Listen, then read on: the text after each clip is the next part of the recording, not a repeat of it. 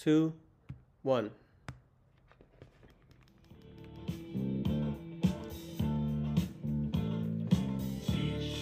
Welcome one, welcome all, welcome back to the Bricks in the Wall. So we have a returning guest today, a really good friend of mine, Steve, a young guy. He's from the East Coast. Um, we had a conversation about maybe eight or ten episodes ago. It was called Beach Life with Steve. Um, like I said, again, a young kid who's in a college town. He can ride to the he can ride his bicycle to the beach, and we just had a cool, chill conversation last time, kind of like the Joe Rogan show, and I kind of want to aim for that again.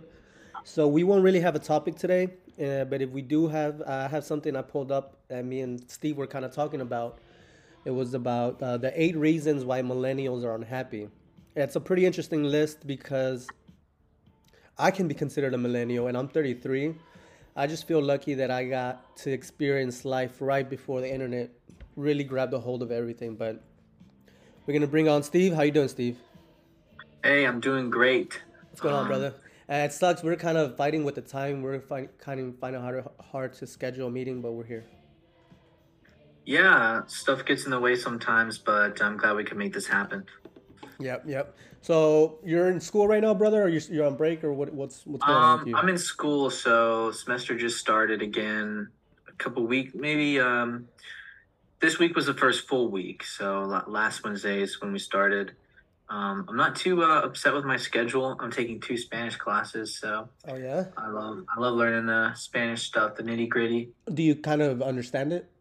Yeah, so um, my dad's from Mexico, so I grew up speaking in the household. Oh shit! Yeah, really? Yeah, yeah, yeah. Did, did we talk about that last time? I don't even I don't know if we so. did. I don't think so. Yeah, so so my dad is from Mexico. My mom is white, so I'm Chicano. Um, oh shit! But you yeah, can speak but, Spanish. Yeah, I do speak Spanish. Okay. I hablo español uh, aquí en la universidad y también en la casa. That's awesome, bro. Yeah, so it's actually funny though because like my family, my uncle loves. He's like, yeah, we we speak the ghetto Spanish, like you know, we speak that slang. And then I come over here, and it's like all the professional shit. It's like very, you know, yeah, proper. They say the, yeah, proper, and they use the vosotros, and like we don't oh, use yeah, that. Fuck all. I don't do all that shit. I just yeah, dude. It's I, I, don't like it. Yeah. No, but that's good, man. That actually reminds me when I was a kid. Uh, me and my dad were taking a walk at the park, and I remember this so clearly. I don't know why, but I still remember it often. He would tell me, every mind is a whole world. So within each person, they're seeing the world through a certain lens. Now, if you mm. add to that language, if you speak two languages, you basically have two worlds in your own mind. So if you think about it, like we here in America, we have documentaries, movies, um, shows, and we think maybe that's all there is. But then think about the fact that there's Japan. I mean, they have their own documentaries, their own shows uh, France, their own documentaries. So each one is kind of making their own things in their own culture, in their own world. but if you broaden your horizons and can learn multiple languages, then you can see the world through so many lenses. And I think that's just so badass. Because sometimes I'll hear things and then I'll kind of translate them in Spanish or try to translate them to somebody that I would want to share it to. And there's deeper insights or different ways you can go about like explaining it or translating it. And I feel like when you speak that second language, like I don't really know how to put it into words, but like you like open up your mind in a different way. Yeah. Because you access some other type of I don't even know what how to describe it. If there's a scientific way to describe it or more philosophical, but it feels like you can literally feel your brain like shifting in a way. Yeah, well, uh, there there is a way to scientifically explain it. I read a while back that the the way that um, Asian language is just because it's pictorial. You know, it's not letters; they're drawing like symbols. Just mm-hmm. the fact that it has to do off of that, it, it means that you, the brain of a pe- a person speaking an Asian language works different from a person sleeping uh, talking in English language. So, for example, I think on the people speaking Asian, the the left side of the brain, I think the one that has to do with more of art uh, uh, art art type of thing, dreams, visions, pictures, that type of thing. And when someone's speaking English, they speak more with a rational, mathematical type of uh, view. So just in that, you can see how the brains speaking just work differently, having different parts of the brain fire off, and I just think that's fucking badass. Yeah, I uh, I think I've seen something like that. Like they did a some kind of study where they had the Asian people like something popped up on the screen and they had to recall it or something. Um, but I saw it a long time ago. Yeah, and it's But just, I also sorry, go ahead. I also took to heart. You said um, how when you're learning a different language, you're like learning a different world. You said that on a different podcast, and I like took that to heart, and I started listening to more music in Spanish Right. because I was like, "Damn, he's right. I'm like missing out on a bunch of stuff." Yeah. so that was like the first thing I did. Yeah, that's what it is. We're missing out. Could you imagine if you knew every language? Man, how much more you could have a clearer understanding of the world or just how people see things. Yeah, one hundred percent. And I feel like some sometimes something that we can't get past as a society is the language barrier because Yeah. there's a language barrier with the communication, and the language barrier also brings the culture behind it, and Mhm. the culture is so different everywhere. Right, right. And you can even say some things, but you wouldn't understand it unless you came from that culture. Exactly. And that, that Yeah. reminds me of the movie. Have you seen The Revenant? Yeah, I have seen that movie. So there's this part where I guess the Englishmen are here in the Americas and they find some Indians and they're they're trying to trade with them. So they have one Indian who kind of understands French and one French guy who kind of understands Indian. So it's just so fucking badass how you see them kind of how to they're trading and bartering. They're trying to get horses and guns and they're it's just kind of amazing not not having like an encyclopedia or a book to like reference words they're kind of just freeballing it like not really Mhm. knowing the whole, whole language and kind of like signaling with hands and stuff like that. And like you said there's and, and that kind of reminds me of this other book that i just finished reading called the alchemist. I think you like it. You should check it out. Uh, so many people talk about that book. But in the book it talks about this boy he's a shepherd and he's trying to find a treasure in Egypt. And uh, as he travels the desert in the Sahara, he discovers that the world has a secret language that doesn't have to do anything with sounds. It's more of a intuitive, emotional type of thing that you kind of get with signaling to another person. There's no words. It's kind of like uh, speaking Like from the telepathy. yeah, Like kind of like that, but speaking with through the heart, something like that. I, um, actually, I'm working on a podcast with a good friend. We just read the book together, and we're gonna do a podcast where we break down the whole book and talk about that because it all ha- it also has to do with understanding the soul of the world, and essentially the soul of the world is all the dead people that have died come together and like make the soul of the earth and the soul of the earth can kind of talk to you when you live through your heart and not your ego and you're not using words and language to kind of blind you you're just kind of going by feeling the soul of the earth talks to you and it's like whoa it's kind of some matrix type of shit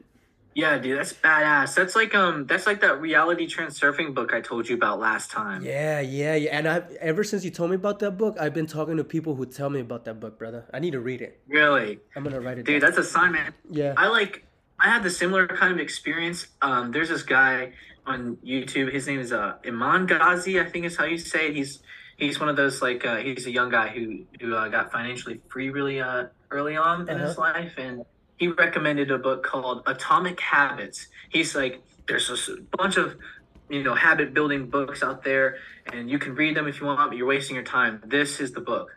And now I'm taking a class that's about like creating habits or something about along the lines of that. And the required text for the class is Atomic Habits, so I get to read that book now. Yeah, man. And- See, shit like that. And to bring it back Yeah, what we were talking about with languages, say you're walking down the street and somebody's speaking a different language and they say something and you actually know what they're saying, you can use that to kind of maybe maybe it's the universe sending you a synchronicity mes- message or something. But if you don't Yeah, know the language, then it just goes over your head.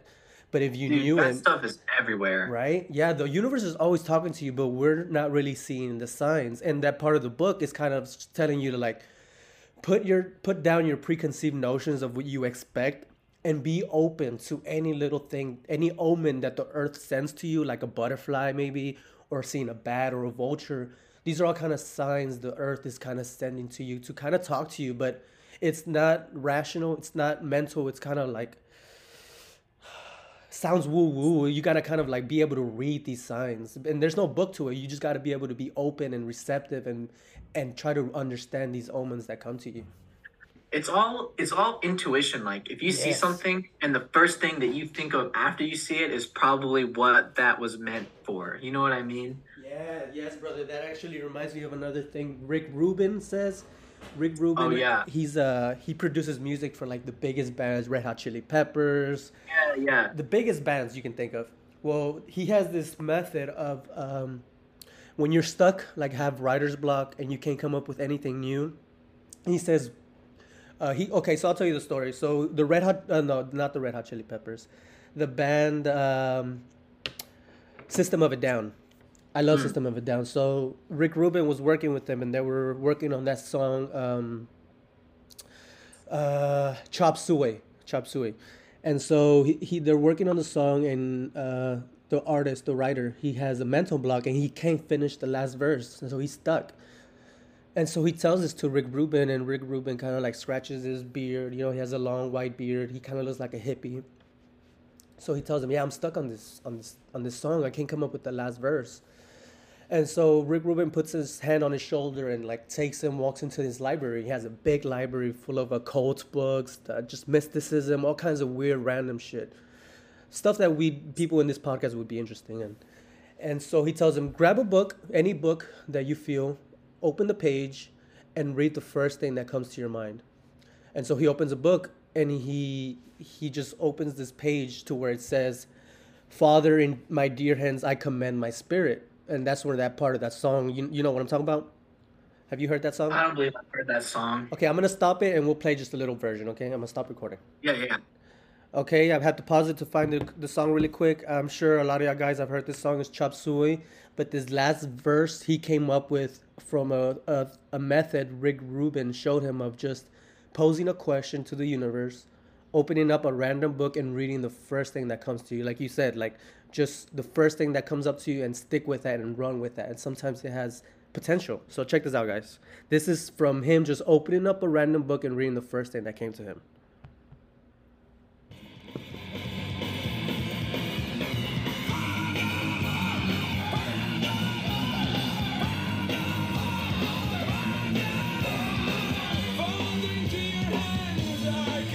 and I had to talk over it, you know, for copyright laws and all of that. But think about that. The this part is so deep. It's a verse, you know. It's what Jesus was talking to God on his dying breath, and he puts it in this song, and it kind of like just closes it so badass and so beautifully. And I'm like, damn, that just comes from randomness, like just kind of posing a question to the universe and and kind of expecting an answer, but actually putting in some type of action, something like picking up a book and just reading what the universe literally has to say to you. So yeah, it's- I'm definitely too too so- young to have listened to that song, but I think the notion behind like just picking up a book and going wherever you're called to go yeah, yeah. is really cool. It's that thing of like you said is intuition. You're not really setting your thoughts on any specific thing. You're kind of just open to anything that comes. And that's what this whole book that I'm reading on. It's it's really good. It's about basically following your dreams. And a lot of us will pose we'll have a dream, but then our mind will be like, "Oh, but I have to do this. Oh, I have to travel. I have to go back to school. I I won't see my family." All these distra- we'll put barriers on ourselves because we don't we're afraid of actually having what we want. And it's so crazy how we humans we desire things. That's basically what we are. We're adaptable things that desire comfort. So we can adapt to anything. But in seeking a dream or journey or a, a, a goal, some people are naturally like go-getters and they'll get it done. Like David Goggins, he never has an excuse. Even if he has blisters on his feet, he's gonna keep on running and a lot of us will will put limitations on ourselves we say we can't or but all of these things that we're doing they're just secretly ways of you to kind of hinder yourself to get into there because I, i'm sure as you know steve also a lot of people once they do become successful or they make it to the top they're like okay what now what do i do and then they become mm-hmm. depressed and could you imagine that you, having a vision and then actually attaining it but where do you go from there? Because your whole life was kind of spent on that. How do I get there? How do I get there? I need to get there. But once you're there and you're satiated, like what's next? And that's when a lot of people just like either end up committing suicide or start going down drug habits, losing their family. I'm sure you've heard stories like this, Steve. Yeah. Yeah, and but that's what makes two different types of people are like the go-getters, they get to the top and then they say, "Okay, what now?" Then there's the people who get where they wanted to be, but they still have a vision that they focus on that moves forward and they're always improvising and coming up with new ways to get better. Right. That's why that's why the best athletes are you know at the top for so long and that's why like you know the best musicians are there for so long and that's why like good if you ever walk into something like um like for example I do jiu-jitsu if you ever walk into a jiu-jitsu gym and you see why someone who's been doing it for 10 15 years has been doing it for so long is because they're always finding ways to tweak something and get better Right, right. And then that makes me think about um, when I was younger, I would see like somebody famous or who had a lot of money or who made it, and I would be like, ah, whatever. I mean, they they're there because they have all that money. I would make these excuses to kind of like hate on them, but that truly just comes from the fact that it, it shows me myself that I'm just hating on them because I don't want to work hard enough. I I, I just want to point and poke at all the little things that I could, so I don't put the the point the finger back at me and be like, you can do it too. You just have to work hard. And so uh, I actually want to share this with you. It's a video that I, I reference a lot on this podcast, but I actually found it. And it has to do with this kind of idea of making it and being happy and money and all of this thing. And it's Dave Chappelle on Joe Rogan. And he's talking about basically that what do you do after you gain success? Like some people will get it and then become depressed. So check out what, uh, hear what Dave Chappelle has to say to Joe Rogan. This is episode 1647 on it's about halfway through an hour and 11 minutes in guys so check check out with Joe, uh, dave chappelle a great mind who really thinks and breaks shit down to make it funny check out how he looks at the world and money fucking equations and thinking about concepts and new ideas and plotting things and I remember talking to somebody once. I'm not gonna say who, but they go, uh, more than half the people on Earth live on a dollar a day, and at least half of them are happy. He says, I know 20 billionaires, and all of them are miserable. wow. And This is, this is uh, reminiscent of a thing my father used to tell me about, just the nature of, of money and what, what he wants your life to be about. Now, I mean, you know, I'm a lucky guy. I've met some billionaires. You know, I don't know who's brimming with happiness. Elon seemed like he had a good time that night. Kanye, sometimes he's having a great time. But, but I don't know when they're having fun if it's the money that's doing it. No. so basically that idea that we just kind of rehashed that you make it to the top you have all this money you're good. You don't have to work for a day in your life. You could you can never spend all your money. What do you do now? Like what brings you happiness at that point? Like money man you can't eat money. You can't it's there's certain things that money can't do. Like sure it can bring comfort. It can save your family if they're at the hospital dying maybe maybe. But there's mm-hmm. just certain things that money can't touch that you have to that's what this whole kind of podcast is is kind of finding who you truly are what you truly want to do ac- actually getting there but then what comes after. So there's always got to be some type of goal or something that you're moving to and if not just finding a way to be at peace with yourself. Not like not constantly being that workaholic or that that guy who's constantly has to be striving to do something. There's also something to the idea of you know being fine where what you're at even if you're homeless or whatever. It, it's a balance you know? Yeah, I, I would agree to that. Um, and like back to what the miserable billionaires like that life can be so miserable if you allow it to because you let yourself be so comfortable in the fact that you know you have everything you ever need. Right. Really like you know really besides like you know the internal things like with the spiritual stuff and your happiness like being a billionaire you have everything you need. So you get comfortable and you get complacent and that's why people are getting miserable is because they just don't know what to do with themselves. Right right um right. and I think like an empath, someone like you or you or me, if they were put in that shoes, I think it wouldn't really matter like how much money you had because at least for me, like I would want to, I would want to help people. I would want to do something with it. I wouldn't want it all to be, you know, just sitting there right for for nothing. Right, right. Same, man. Whenever I have cash and I, and I see a homeless, I'll give it to them. Like, I, I might need it, but then I think, oh, this guy needs it more. He might need it for drugs or alcohol, but but he this dude's sleeping outside. Just go ahead and give it to him.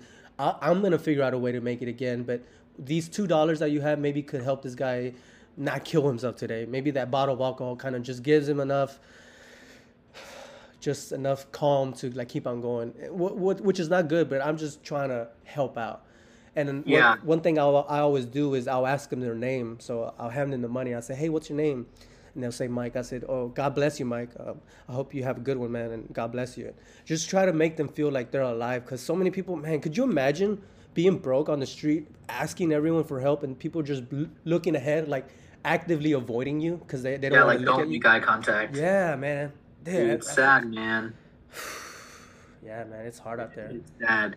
Um, I, you know, from childhood, my, you know, growing up, they've always told me, you know, don't give money to homeless people. They're just spending it on drugs. They're just spending it on alcohol. Mhm. But then you just you look at the person, you you just look at them, and you, you there's something inside like your gut telling you like this this person's really not like going through it right now, and like all of us are are just you know looking forward, not trying to look, and like that person, I wouldn't want to know what that person has been through to get to that point. Right. Yeah. And uh, basically, all of us are a couple steps away from being there. I mean, I even like for example, one time I remember uh, my car broke down and I was kind of at at a stoplight and I had my I was stopped there and I had to put my hood up and I was looking, and I would see the cars drive by and part of me was just kind of like trying to send them a message like, hey man, come on, help me out. I know if you were in the same situation, you would want someone to help you out, right? And it's like we all have that. If we were on the street, we would want somebody to please help us, but we don't put ourselves in that situation and it's just that that way of putting yourself in other people's world to kind of understand the world or understand what other people are going to and not just focusing so much on me me me what i want what i need to do to get where i'm going Yeah, definitely. If you put yourself in someone else's shoes, and it doesn't have to apply to like you know the homeless person on the curb. It could apply to in, in any position in life. If you change your perspective in that way, then you get more understanding of you know how other people function and how to be more in tune with other people. Because then you can kind of approach it from a you know more empathetic perspective. yeah And you true get to true how people actually feel. Yeah, and but then actually that that see that could be a slippery slope because I'll tell you this, Steve. One time I took mushrooms, right, a pretty big amount, and um, I was laying down and I was doing that. I was putting myself in different people's shoes. So I went through homeless, uh, through a mom having a baby, um, through somebody losing a child, and then I even got to the point of putting myself in the shoes of the New World Order, like the people who are up there. Okay, imagine putting yourself in the, in the in the feet of Klaus Schwab, now or Hitler. Like for example, I, I know what Kanye say about Hitler. I'm not saying I love Hitler. Fuck Hitler. He's a piece of shit. Facts. He's a piece of shit.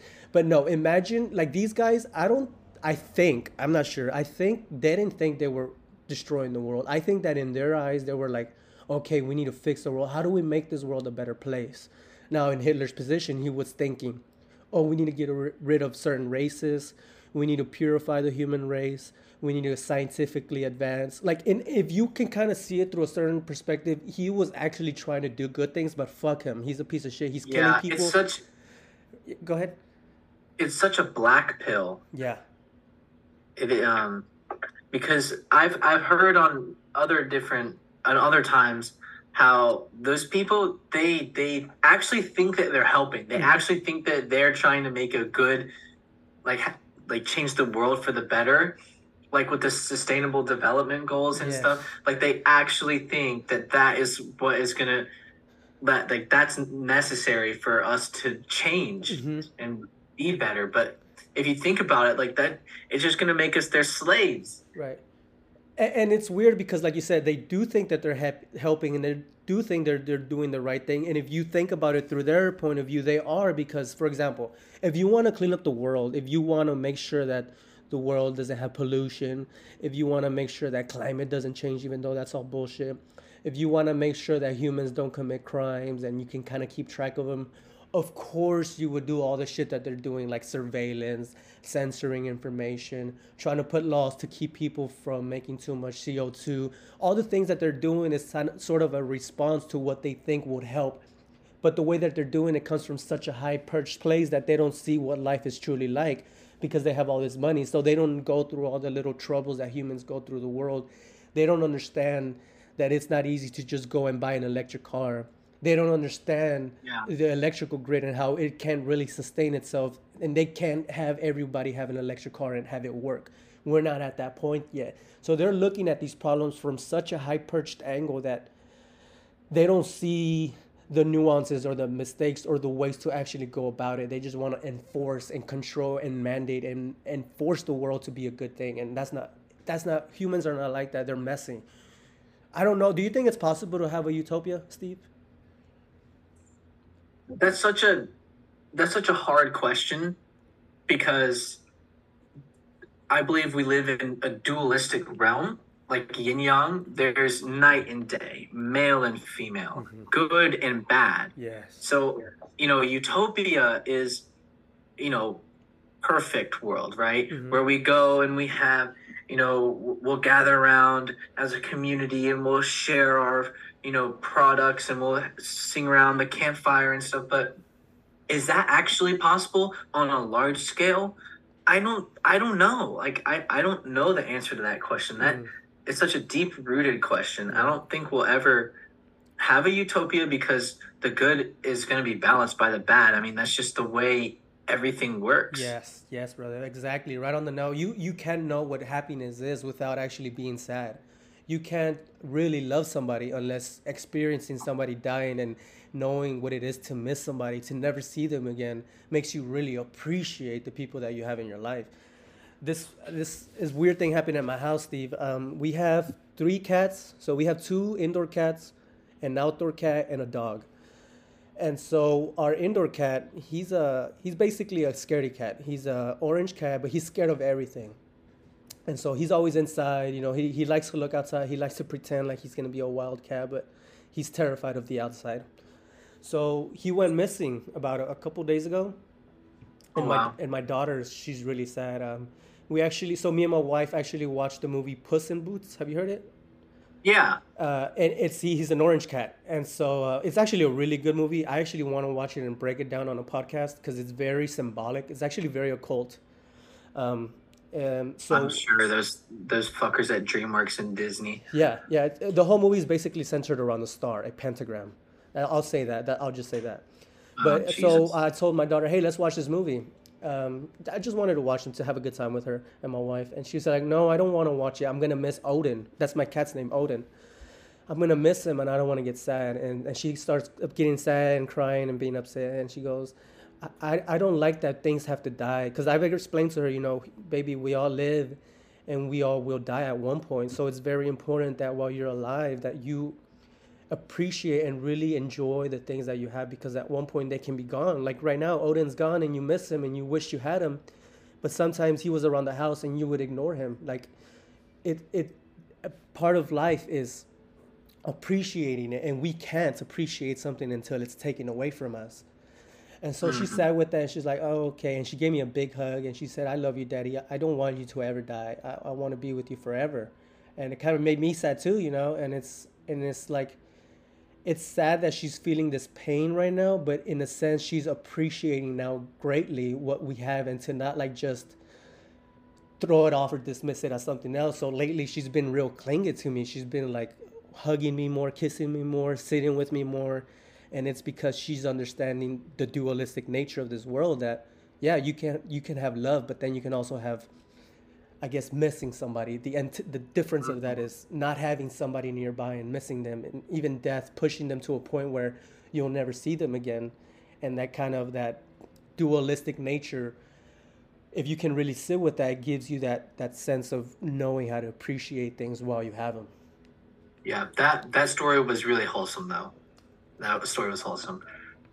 Yeah, and see, um, with my daughter, before I had a kid, I never wanted kids, Steve. Um, I was very systematic and rational. I would I would say, how am I going to bring another child into this world? This world's fucked up. The new world order, all of this, all of that.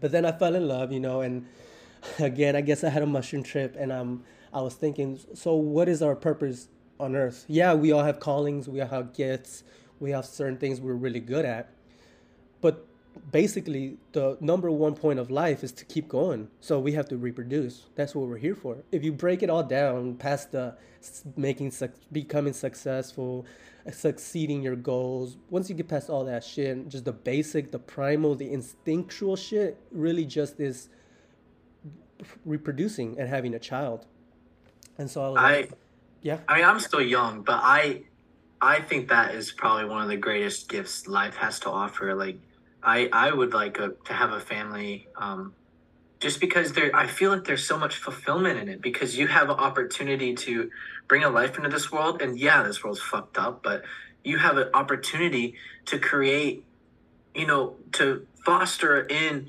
someone who could be a light in this world, and you know, I think you know, black pill is why would I bring a kid into this fucked up world, but that's what they want you to think so you don't have kids you know what i Yes. mean Yep. It's called learn helplessness. They make you feel helpless, like all hope is lost. So why even try? But yeah no, and that is that's become a, a you know common theme among people my age um is like you know part of them not wanting to have kids is because of the climate crisis and it's like oh we're going to run out of fresh water and how are we going to feed everybody and we're becoming so overpopulated and it's just like fear mongering from basically you know elementary school middle school and just saying repeating to kids about it's literally just the climate crisis hmm hmm and and I see it with my own eyes. And I'm in an environmental class right now. I know that's going to annoy the shit out of me, but I see it on a regular basis with people my age. And you know what? If those type of people don't want to have kids, I'll have enough kids, you know, to cover for the both of us. So Yeah, that- that's sad, man. You're right. Um, even with this list that we're probably going to hint off, off of the eight reasons why millennials feel like there's no hope, I'm just going to read them off quickly. And this kind of ties in with everything that you just said. It's all learned helplessness. They feel there's no hope. So here's the list. Number one, they have next to no financial security. Well, with that, you're not going to be like, oh, I'm going to have a kid. No. How are you going to take care of that kid if you have no money? Number two, they're riddled with student debt. And I love, I re listened to our old podcast, Steve, and when you said that you thought about going to college and you really thought about it and you had that a real honest discussion with your mom saying, Mom, is that really the proper way to start life with debt? Like starting at negative? Like, how the fuck do you Yes. expect to start life at negative? So, even that, just school shouldn't, you ha- why is school that fucking much? I don't understand. But uh, anyway, next one. The number three, the job market has never been tougher. Everywhere I go, Steve, there's hiring signs everywhere. They're hiring everywhere. yeah, it, that's such a limiting belief. Yeah, yeah. It, it's just people think that there's no way, and they, they want to go to college and get these fancy titles, but then then they can never find a job in that thing. When the real good thing would be like you, like when you were a kid, you did your own uh, lawn services. You started cutting people's yards. At what age? Dude, I started when I was 14. 14 years old, guys. And then And yeah, go ahead. So I lived in a like one of those new developments where they put on all the cookie cutter homes, and you think, you know, everybody. There's so many people in here. Everybody gets their lawn cut or they cut their lawns. But if you think about it, it in that scenario, there's so much supply or there's so much demand for it. Right, There's not enough supply. right. There's always grass to cut. like the grass will always Always. grow. See, and it's just things like that, Steve. You you grabbed your balls and you said, "No, I'm gonna fucking figure something out. There's a demand. I can provide a service and I can get compensated for it." But there's people that they want this fucking fancy, nice, lofty positions, and then there's no positions there.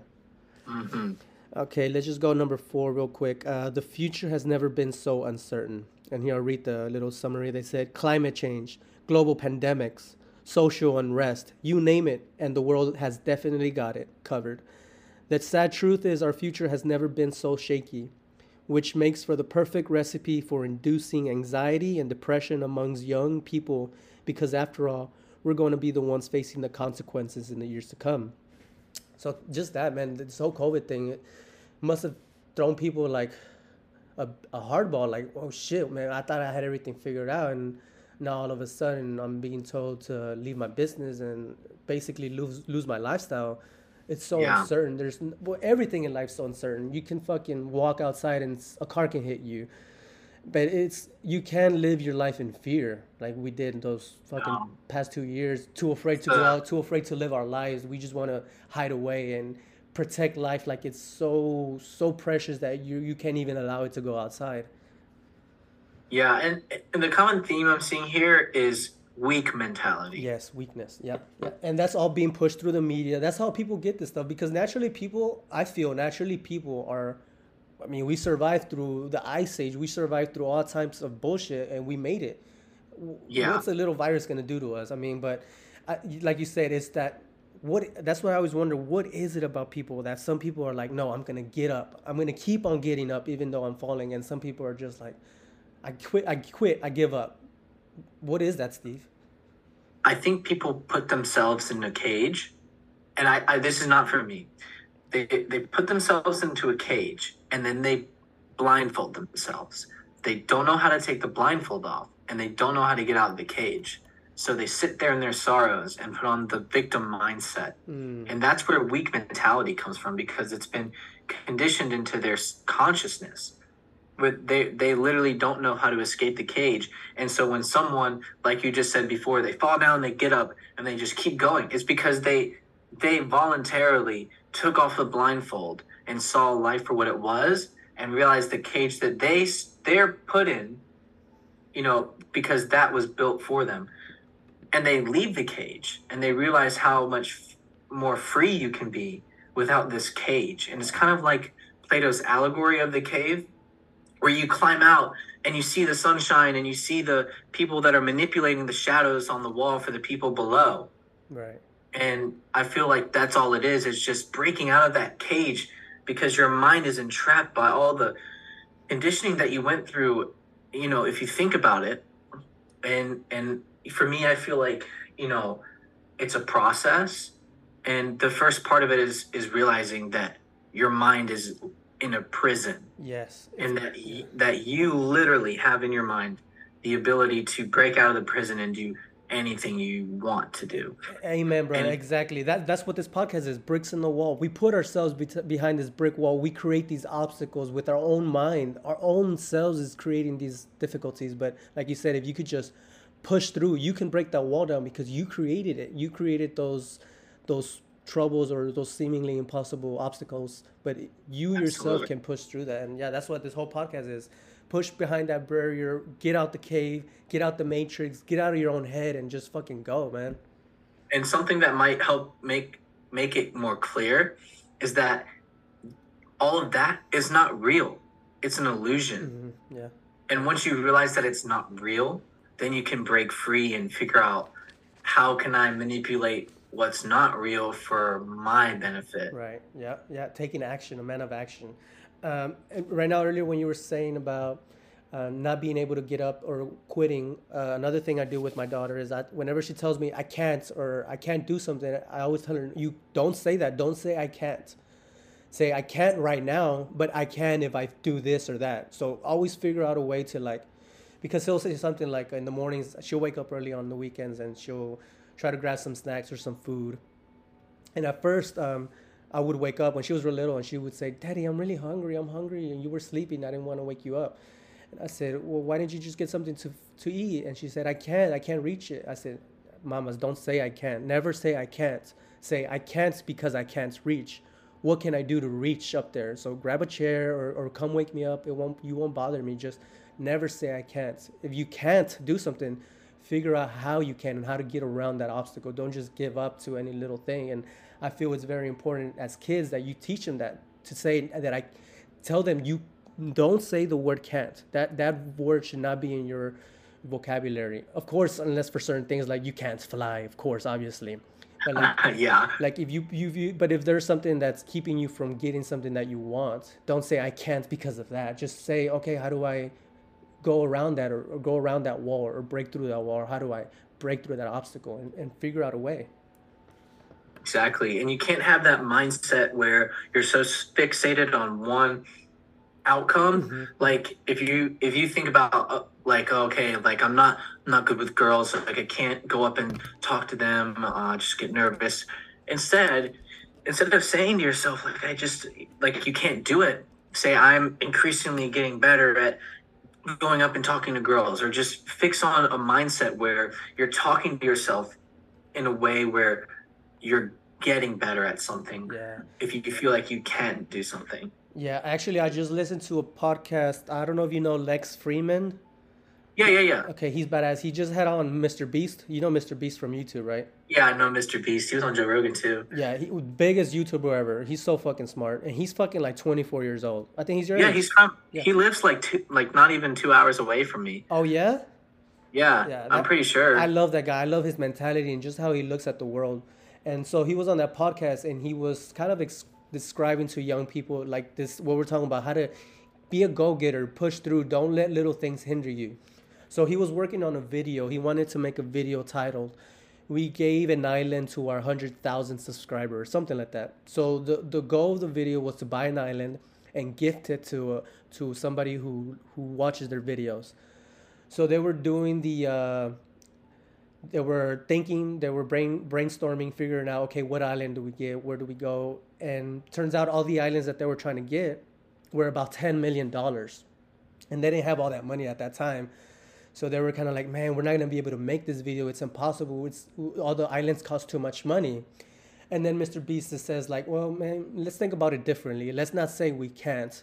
What if we bought? Because all the islands that we're trying to buy, they cost more because they're easy to get to with boats or whatever. There's an easy access to get into them. That's why they cost so much. So he said, what if we buy a cheap island and kind of fix it up ourselves a little bit to where it's accessible? We buy that cheap island, and with the extra money that we have, we buy, build a house and do all this shit on it, and that way we can make the video. And they're like, holy shit, that's great. They're about to scrap that whole video, you know? But Mr. Beast with his idea, like, no, there has to be a way. Let, let's figure Right. something out. And it's that that tenacity. How do you get that spirit into people of like, no, there has to be a way. We have to push through. We can't give up. I would like to piggyback off of that and say it kind of goes into a different direction, but it made me think about this while you were talking. Like when you hit a when you hit like a brick wall or obstacle, there's have you ever do you know who Jocko is? Yeah, I love Jocko. I Yeah, love, I love how so- he says discipline equals freedom. Yeah, so the thing that I got from that was his good. Yes. You know what I you know what that is? Yeah, I love that song. Like if Have you, heard the song version? Yeah, yeah, it's on YouTube. Yeah. Um like if you if something happens to you and you say oh this is so bad like oh this sucks good. Yeah. or like he was like if you you get injured good. And i listened to um i saw he, he posted on instagram a video of trevor lawrence. Trevor lawrence threw four interceptions in the first half and he was saying how a lineman came up to him and said oh yeah that many interceptions? Good. Then they went out and they beat uh the i, I don't know the, the chargers i think by like one point. Mm. And all why? Because good, hmm good. Yeah. You know what I mean? Like you just tell yourself you're in a shitty situation, good, Right. because it makes you grow. It makes you improve and improvise. Like, like um, the other day I would got I was in jujitsu. I got my ass beat in front of everybody, and then I was in you know I was in my feelings. I was like, What I do you mean? like, what do you mean you "Oh." get your ass beat? You got your ass beat? Well, I didn't get my ass beat, but like he puts us like in a super fight in front of everybody. Oh, well, let, like, let's where we just- clarify, Steve, because you're in jujitsu, right? So yeah, so jujitsu. So we go and like we do jujitsu competition style in front of the whole class, and me and a training partner, we're like same size, same rank. So he always puts us together. We even competed together in the final match for the gold. Um, so me and him are like training buddies. You know what I mean? Okay. So he puts us against each other. He sweeps me, or no, he like flips me. He literally flips me in front of the whole class, and I'm in my feelings, and I'm like so like oh I can't believe that happened, and I'm acting like a little bitch. And then I get home and I think about what Jocko said. Good. Mhm. You know what I mean? Yeah. Good. Good that that happened Why? because him doing that to me is like I know. So he flipped me one way, and when I when I was thinking about the good, I was like, I was like, shit. Like I know how I could have countered that. Like I could have. Um, he did a sweep where he like put put his put his leg in between my legs and caught me off balance and like like shifted my weight and bam like I'm on my back. And the way I could counter that is like grab his leg while he's doing it because I kind of made him stutter in the process and grab his leg and go for the single leg takedown and then you can transfer to the double leg takedown.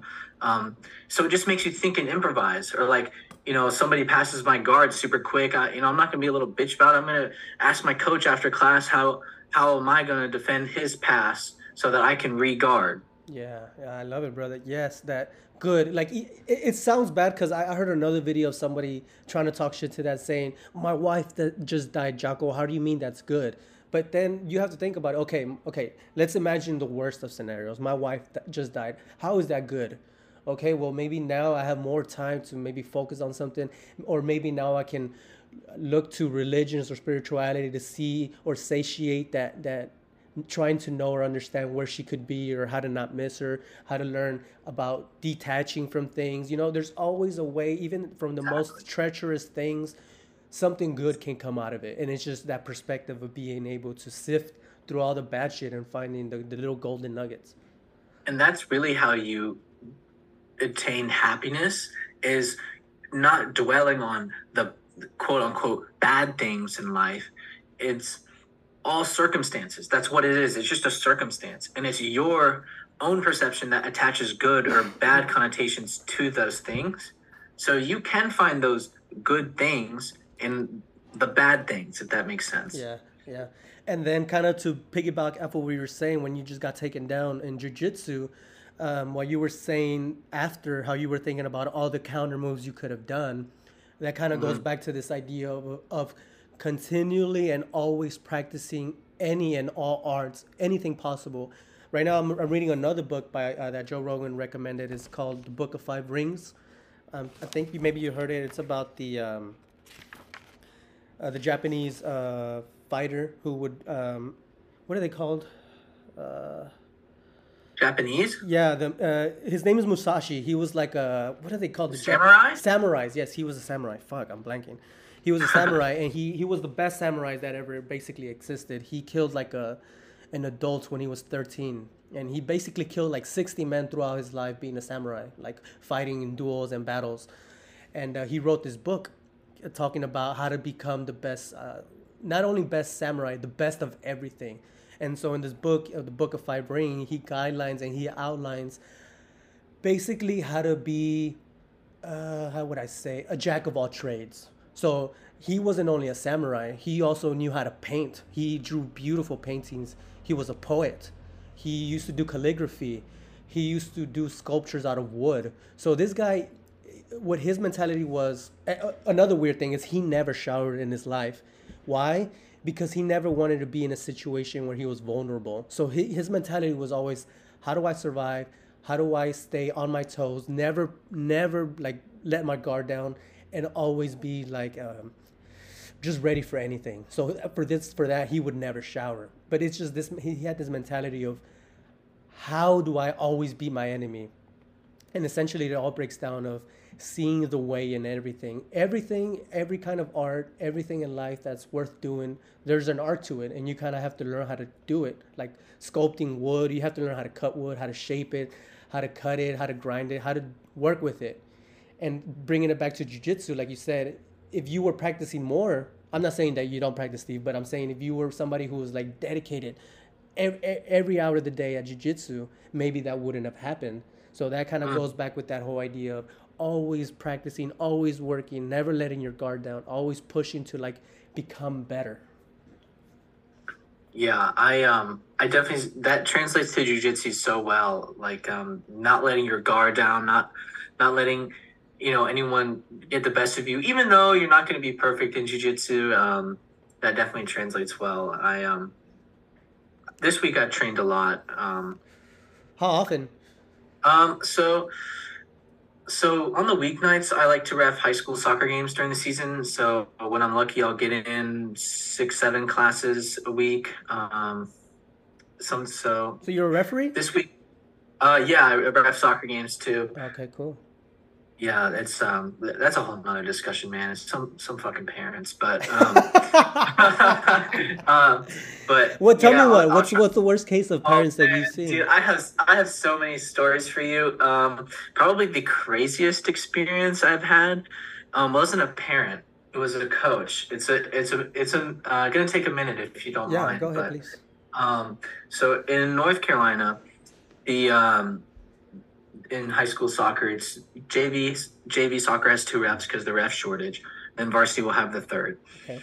So I'm doing a JV game at, uh, you know, the one of the bigger high schools in the area where I live, and the visiting team is like one of the teams from way out, and they're not, you know, they're not so good. Um, so the JV team is like up 3-0 or 3-0, the home team, and the game's like basically done.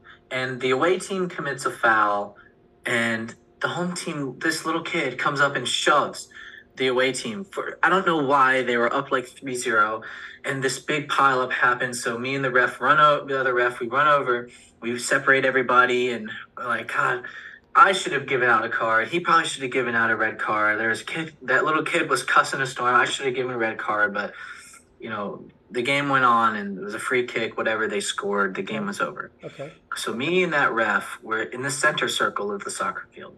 The JV coach approaches us with his team and he he starts pointing and you know almost yelling at the other ref he's like you cussed at one of my players how dare you cuss at one of my players you're not going to do that blah blah blah and you know the other ref is like just go away go away go away like not trying to engage Okay. The jv coach should have been carded then and there because you're not supposed to do that Mm. we walk over to the center ref the guy who's going to be the center ref for the varsity game he saw everything we walk over to him and kind of told him what happened. He was like, "Yeah, that, that's pretty crazy. Um, you know, good luck. Good thing that wasn't the varsity coach." Well, ten seconds later, here comes the varsity coach with the JV coach. The varsity coach screams at the at the uh, other ref. He's like, he was, you know, basically the same the same stuff. How are you gonna do that? You're not gonna do that. He was like clapping his hands, like you know when people get mad, they Yeah. clap their hands. Like it's like we're gonna be like, man, we're gonna take this out there. And you know, he he was the other ref was just same thing. Go away, go away, go away. I'm like getting myself in the middle of these two guys in case this this coach decides to like get physical in front of everybody. Uh-huh. And you know, they they finally you know they finally fucked off. And the center ref was like, who who is that? And I was like, yeah, that's gonna that's the varsity coach. And center ref was like, no way is he gonna be on the sideline for this game. Uh-huh. So we get the home team's um, game day administrator to go let the coach know that he will not be allowed to be on on the pitch for the game. Okay. And you know, we thought, okay, it's it's pretty spicy right now, but we're gonna get on with the game. Mind you, it's the home team's senior night, Oh. and so so um, the announcer is calling lineups, and you know the AR, the other ref, he was going to be the AR on the other side, so he didn't have to deal with the um, you know the away team. I was going to be on their side. I'm like running, getting getting the flags. The varsity coach approached the center ref at you know the touchline in the middle of the field because you know how the teams have their benches on the same side Yeah. And like our, we put our ref stuff in the middle. So he's like, you know, putting his badge on, getting his cards ready, getting his notebook ready, and the varsity coach comes over. He's like, you know, that was a bitch move, man. Like telling him about all this stuff, like cussing at him, like, oh, yeah, that was a bitch move. Uh, So the center ref formally, you know, gives him a red card. You're out of here. JV coach walks over to him. It's like, that was a pussy move. You're a pussy move, bro. So coach gives him a red card. uh-huh. Then the players start posting up to this ref, acting all gangster, like cracking their knuckles, like, what's up, bro? What's up? Oh, so that's when, literally, as the announcer is lining, calling the lineups, he picks up his bag, tells me, he's like, no, we're leaving, let's go. I was like, oh shit. I grabbed, you know, me and the other refs bags, and we we left that. We left that game. The the head coach was like following us, like asking us, like, what's like, what's the deal? Like, what's going on? We're like, no, like, we're leaving. Like, we're done we drive across the street to the Publix, and that center ref, he's this like second highest ranking ref in the whole state. And he was saying, I, I've been refing, you know, 20 years, and I've never had to terminate a match before it started, and all this stuff. And it was crazy. It's all on film. It's literally on YouTube. Oh shit! Send me a link. Oh, dude, hundred percent. And and he he that coach really fucked with the wrong ref. Yeah. he fucked with the wrong ref. And it comes out, or it turned out that that same coach was coaching an adult league game where he was kicked out for bad behavior Oh, by the next highest ranking referee in the state. Holy shit! Wow. So this dude has a reputation. Yeah, and get this, he was once a certified referee. Oh shit, man! Man, what is it about people like that, dude? It's that thing like like that. Go going back to the thing that Jocko said. Good. They can't understand. They can't see that. Okay, there's something good I can learn from this. They're like, no, fuck that. My emotions are hurt. I'm gonna yell. I need to fucking hurt this person. I know, man, and like, and like, so their accusation was that the ref cussed at a player. That's all. That's what it was. That's what the whole thing was about. Uh-huh. Because a kid accused the ref of cussing at them. Uh-huh. And so, like a week later, I got a call from the state office, and I told them my story, and the guy was like, "Oh, that's weird," because they kind of told me, they told me that it was the ref cussing at a coach. Oh, Yeah, just Like, lying. they changed their story. yeah, yeah, just like yeah, I man. It's just some people that it's just that's the thing with humans. that We all we, you will always have people like that. So in, Yeah. in society, there's people who are go getters, there's losers, and then there's whiny people. And so the kind of the reason of this podcast is trying to figure out or understand humans in a way to how to create a structure to help kids, teach them the proper ways. Because I'm thinking for the longest I've been thinking I've been writing this book in my head basically. a book it's kind of it'll be like a manual for preteens maybe. And it's basically it will be a book of talking to kids of showing them the basic truths that are kind of being hidden nowadays. Like for example, it's going to start off saying so you're a human. You were born from a mom and a dad, a male and a female who have a penis and a vagina. Basically just being truthful and honest and straight up with kids and, and not let them get infiltrated by all this propaganda that now even men can get pregnant but basically broaden it out to everything to gender to religion to discipline um, to sexuality basically kind of cover all the topics that are kind of being used now to target and to turn on the kids.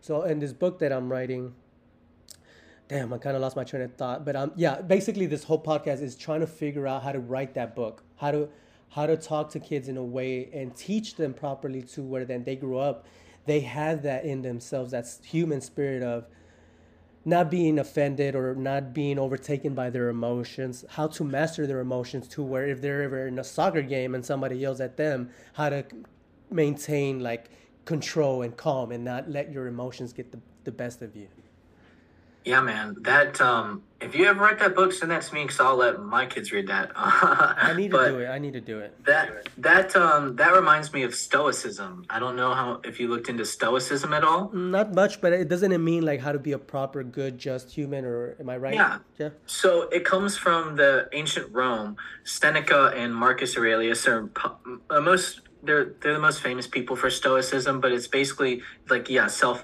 like detaching yourself from emotions like good and bad, mm-hmm. not getting caught up on the you know the highs of the highs and the lows of the lows. Like you're at a place where you can be still with what happens, and by all means, it doesn't you know mean completely detach yourself like don't show affection for your wife or you know don't don't be cool with your bros but like just detaching yourself like emotionally so that you can have that state of mind where you're have that clarity yeah i don't know man if that makes That- sense go ahead uh, a good book recommendation I have is um, Seneca. I think that's how you say it. Um, he he has a he wrote a book um, that's very popular. Um, I have Meditations by Marcus Aurelius. i have know how you- meditation that's what it's called Yeah, it's called Meditations. It's literally so Marcus Aurelius. I don't know how much you know about him or how much you're he was a know ruler of rome Yeah, so he was he's known as one of the most um, he's known as one of the best emperors of Rome, Mhm. and he was known like uh, he he saw a time of prosperity, and basically meditations is a compilation of his journal entries. Like that's the stuff that's in that book was not meant for anyone else to see. oh wow So you're getting completely raw, unfiltered, you know, little tips from one of the greatest Roman emperors. wow basically his diary Yeah, exactly. You're reading from his diary, and it's a you know it's a pretty good book, and it's it's written in like that that you know that type of English where you have to really slow down, and you're like you know you just have to focus on each sentence, but there's lots of value in it, and I've, I'm not even you know, I'm not even a quarter of the way through it because I, I like to read a lot of books at the same time. But yeah, um, yeah, yeah, me too, bro. yeah. I've, I've just been getting back into books because, man, truth in media. The whole thing that I do is I watch a lot of media. yeah, Uh, I've noticed that. Yeah, so um, after I, I got into the book, The Alchemist, it had been the first book I haven't I've read like in fucking couple years. Do, I do pick up books once in a while, but I never finish them. So like you, kind of, I have Yeah, a lot me of too. yeah, I have a lot of books that I started and I'm a quarter way through, and then I kind of just leave and come back maybe a year later or something. But after reading The Alchemist, I- I've I've ordered two more books and I'm actually reading them now, and I'm gonna go ahead and order that one, brother. How about I order that one? Yeah, I'm gonna order. I'm gonna read it, and then we do a podcast on it. Heck yeah, man. That well, I got to get on it. Yeah, it won't be for a while though, because right now I'm actually booked for a while. But uh, yeah, we'll Oh, that's good, that. man. That's good though. That's a good thing. Yeah, yeah. So I, I really want to do that because I keep hearing about Marcus, how he was like a good leader. He was just, he was even trying to figure out a way to forgive his enemies. Like, damn, dude. Yeah, But uh, what, yeah. what There's you, lots of good stuff, man. like what else? Give me another little insight. Um, well, I got the book right here. I um, I saw something. I saw something cool that I that I shared with one of my friends. Um, maybe just give me a second to find it. Okay, that's fine. I'm gonna actually read a quote because basically what this whole podcast is is uh, actually reminding me of this quote that I've posted several times, and it has to do with everything we're talking about balance. You know, good. It's good that bad things happen, but then use those bad things to become even better. So there's this quote. It's it's basically an old Chinese um, tale. It's not a tale. It's kind of like a little, just a little thing to, to, to repeat. I don't know what you would call this. Uh, a saying, maybe. So there is this student, he's talking to his master who's like a, a warrior. So it goes like this A student said to his master, You teach me about fighting, but you talk about peace. How do you reconcile the two? And so his master replies to him, It's better to be a warrior in a garden than to be a gardener in a war. So he's basically I've ta- read that one. yeah, he's basically talking about that idea, like uh, Musashi said, the samurai guy. You have to know basically a little bit of everything. Know how to garden and know how to fight with a sword because you're gonna need to eat, or you might need to protect your food from enemies. So it's Right. kind of like finding that balance of always being ready, never letting your guard down. Be it gardening, something that looks like uh, fe- like for females or something, or be it fighting, something that's a male dominant thing. You have to be able to balance both in every world. Yeah, I I uh, I totally agree to that. So I found a few. Um, if you want me to read only one, that's cool. But That's fine. Go ahead. Let's share one, and we'll we'll, clo- we'll come to Okay. a close. So this one is a great example of stoicism. To be pleased and content with what happens and with the thread which is spun for him, and not to defile the divinity which is planted in his breast, nor disturb it by a crowd of images, but to preserve it tranquil, following it obediently as a god, neither saying anything contrary to the truth, nor doing anything contrary to justice. Damn, bro, that's fucking heavy, dude. It's crazy how just just the fact words, this language, he's spitting out words, but the way that he arranges them and what they mean, and then the layers that you can break down, like, dude, the way that people spoke, So deep rooted. like the eh, people don't speak like that. People talk so shitty and ghetto now. It's like, Yeah, man. I know what you mean. dude, like to speak that way from the heart and like really have conviction in your words and like trying to explain something like what he was talking about the thread and not to spin it in such a way. Like, dude, who thinks like that?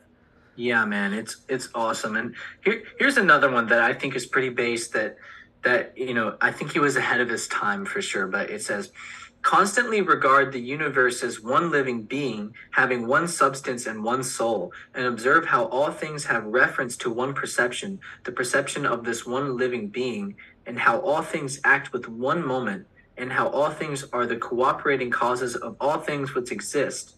Observe too the continuous spinning of the thread and the contexture of the web. Damn, that's fucking heavy, bro. Yeah, man. Dude, so when I read books, Steve, I have a book. Uh, I'll fold a sheet of paper, I'll fold it, and I'll use that as a bookmark, and I'll start writing notes on it. And by the time by I'm halfway through the book, I'll have like three, four sheets of notes that I've taken. So like you saying that you're only a quarter of the way through, I I would be having like notes upon notes on all that shit that he's talking about. Yeah, man. This is from like, this is from like um, forty pages probably. Of like me just finding little quotes that I have highlighted. Yeah, yeah, man.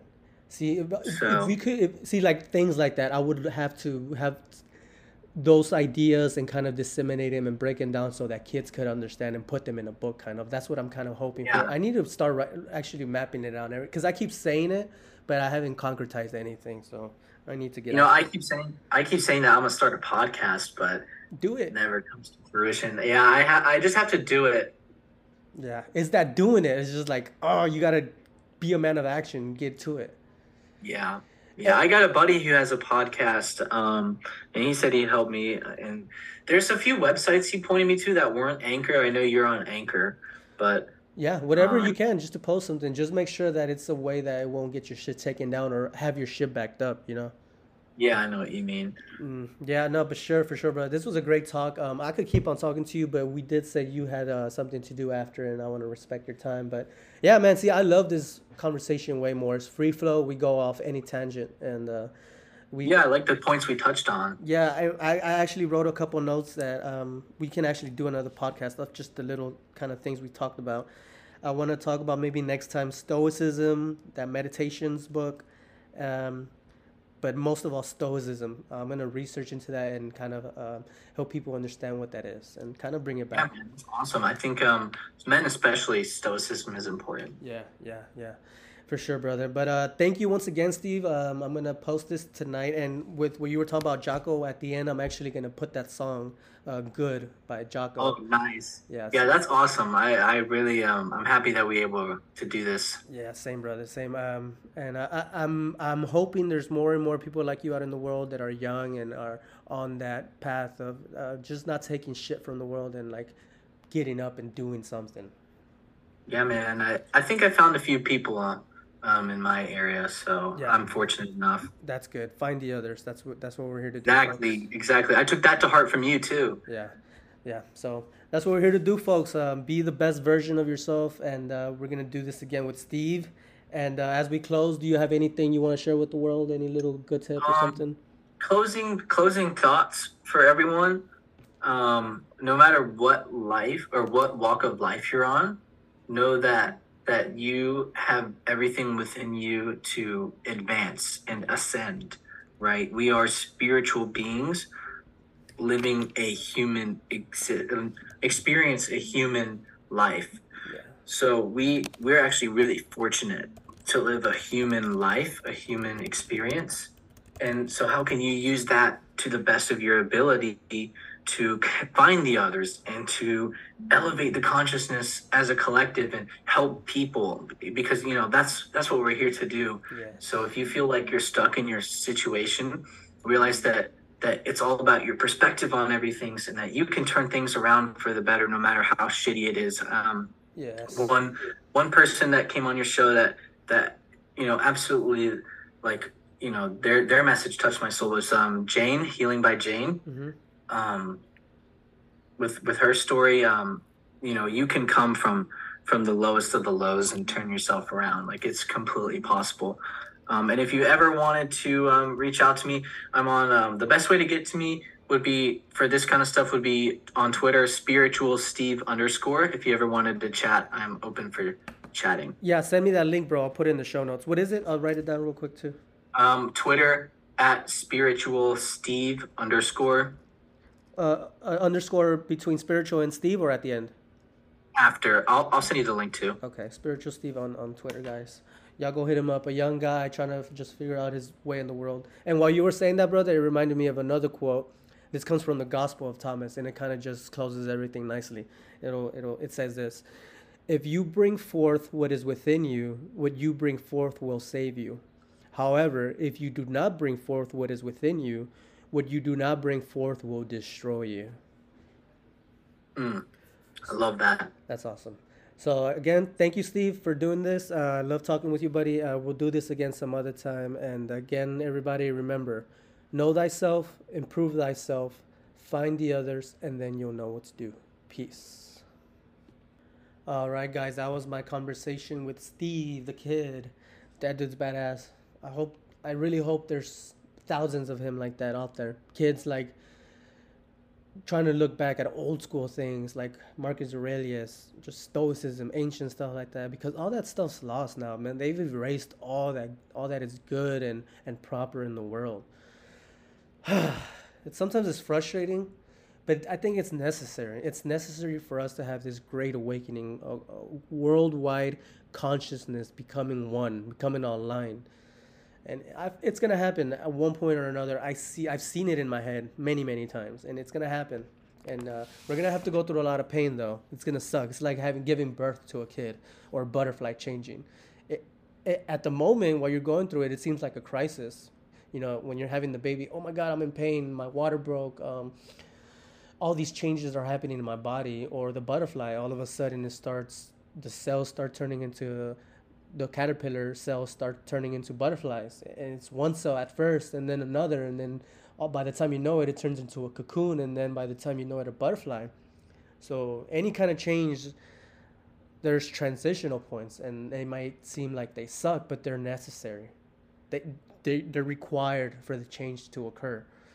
So these are just the birthing pangs guys. Just uh, push through and we'll get to it and like I said, I think I told uh, Jocko, I don't know it was on, but I'm going to end with this song that we talked about, which uh, it comes from that speech that Jocko gave.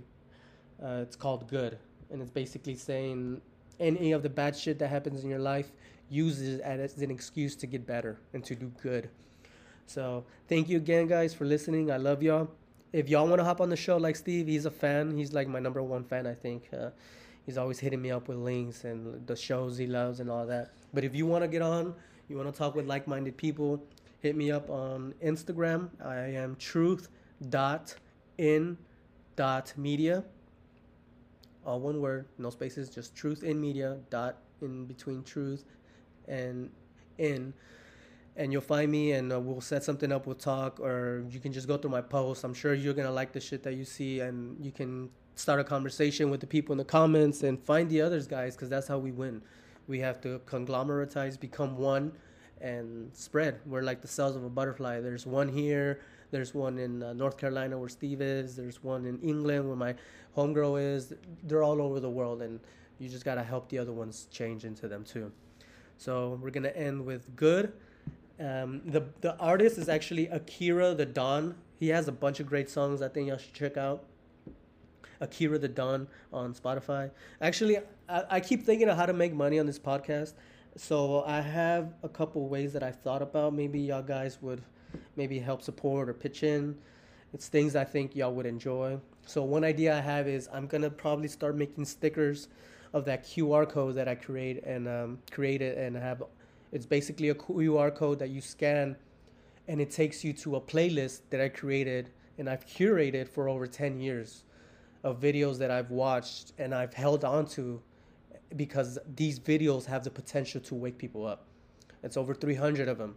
Some of them are songs, some of them are documentaries, some of them are lectures, uh, some of them are just ideas.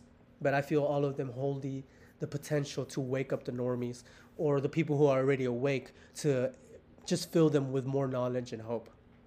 So I feel like I make probably stickers of that, sell them maybe three, five bucks a piece and you can use these stickers and stick them around your town. You know, help this idea grow. Put them on gas pumps, put them on grocery store carts, put them on elevators, put them in restroom stalls, uh, crosswalk signs, basically high traffic areas where people will see this QR code. And um, on it, I wrote "Raise Your Consciousness," but I think I'm gonna make variations.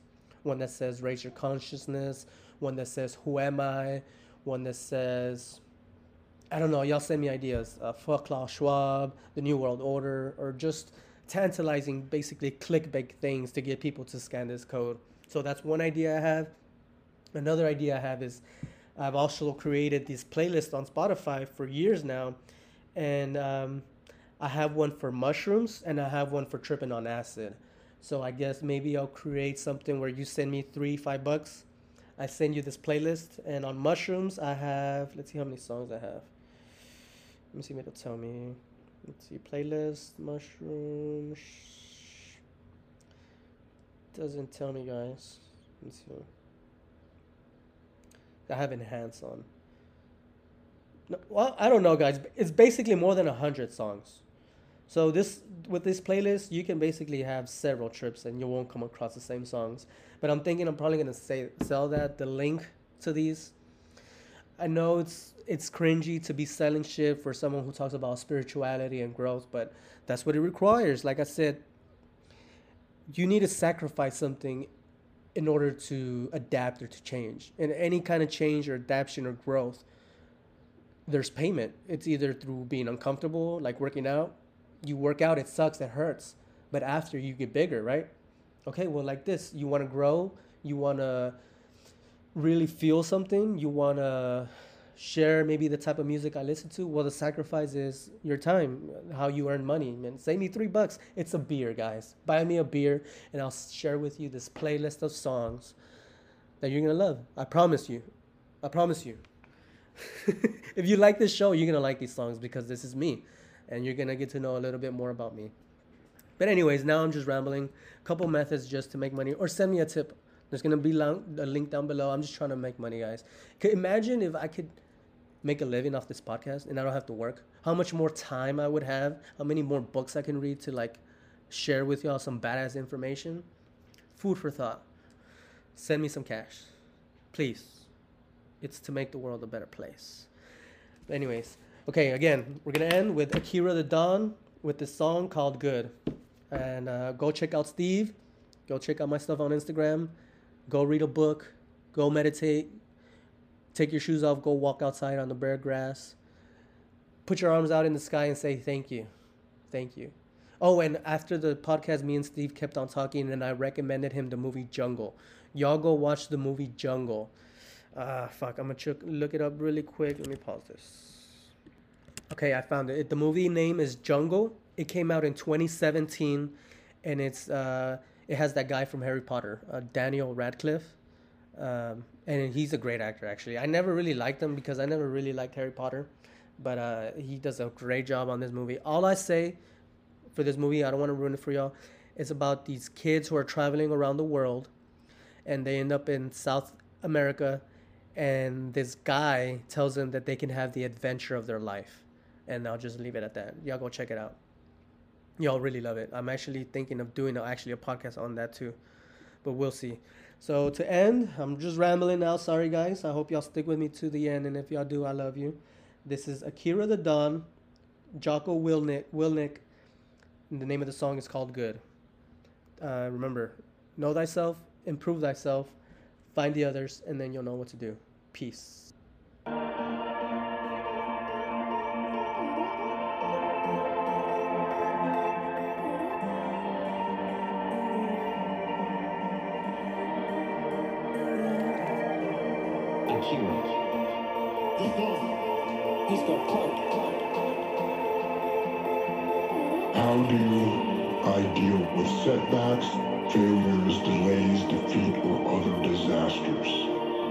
Actually have a fairly simple way of dealing with these situations.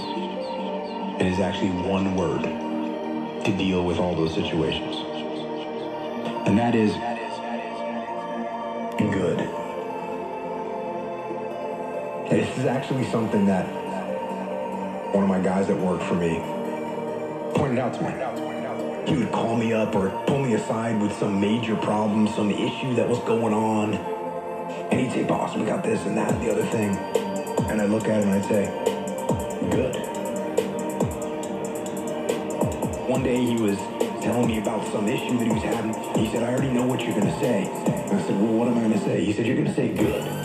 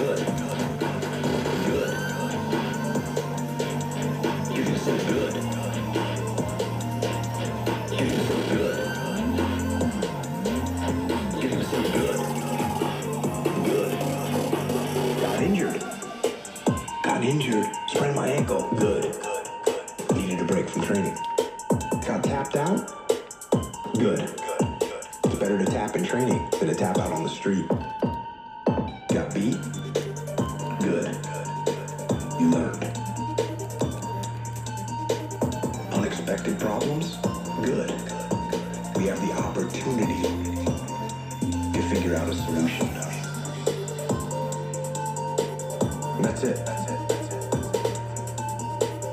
That's it. That's it. That's it.